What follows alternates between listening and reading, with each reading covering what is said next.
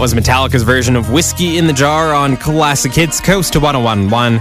You're tuned in with your buddy Brandon on on Monday evening just after 8 p.m. And here's Eddie Money.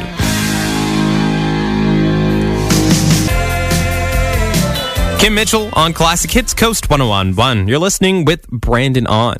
So last night was the first virtual F1 Grand Prix ever. Can you believe it? Several major sports leagues are taking up virtual competitions due to isolation, but this makes the most sense to me because you can get a fairly accurate racing wheel and pedals to hook up to your computer.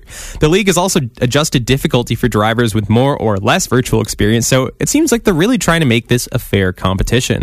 They're also hosting weekly exhibition matches where fans can get the chance to face off against F1 drivers. So if you're a super fan, then you should go out and you should buy that game today. And make sure that you check out the F1 social media for more info and highlights if you're interested. Good afternoon. This is Brandon on with your Coast to Local headlines, brought to you by the Comfort Hotel, 106 Airport Road, St. John's.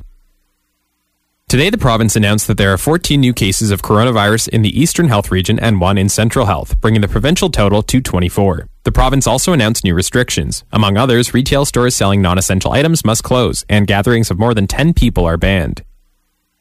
As of today, long term care homes in the province are closed to visitors. The Department of Health and Community Services says this move aims to protect the elderly and other populations that are at high risk to COVID 19.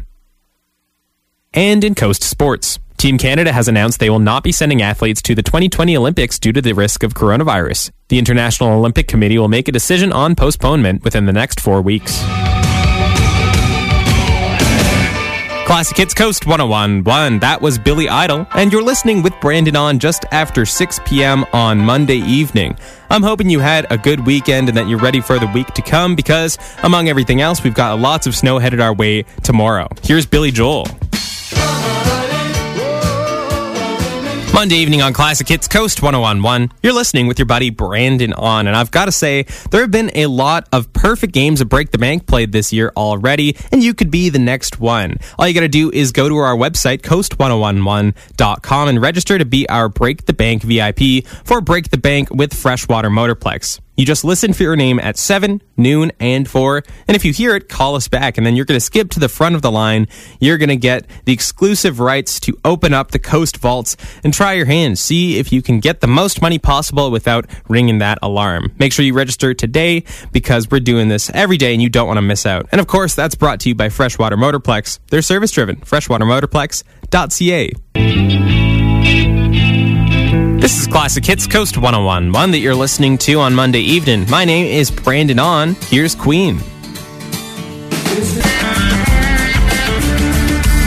Classic Hits Coast 101, one. This is Brandon On that you're listening with on Monday evening.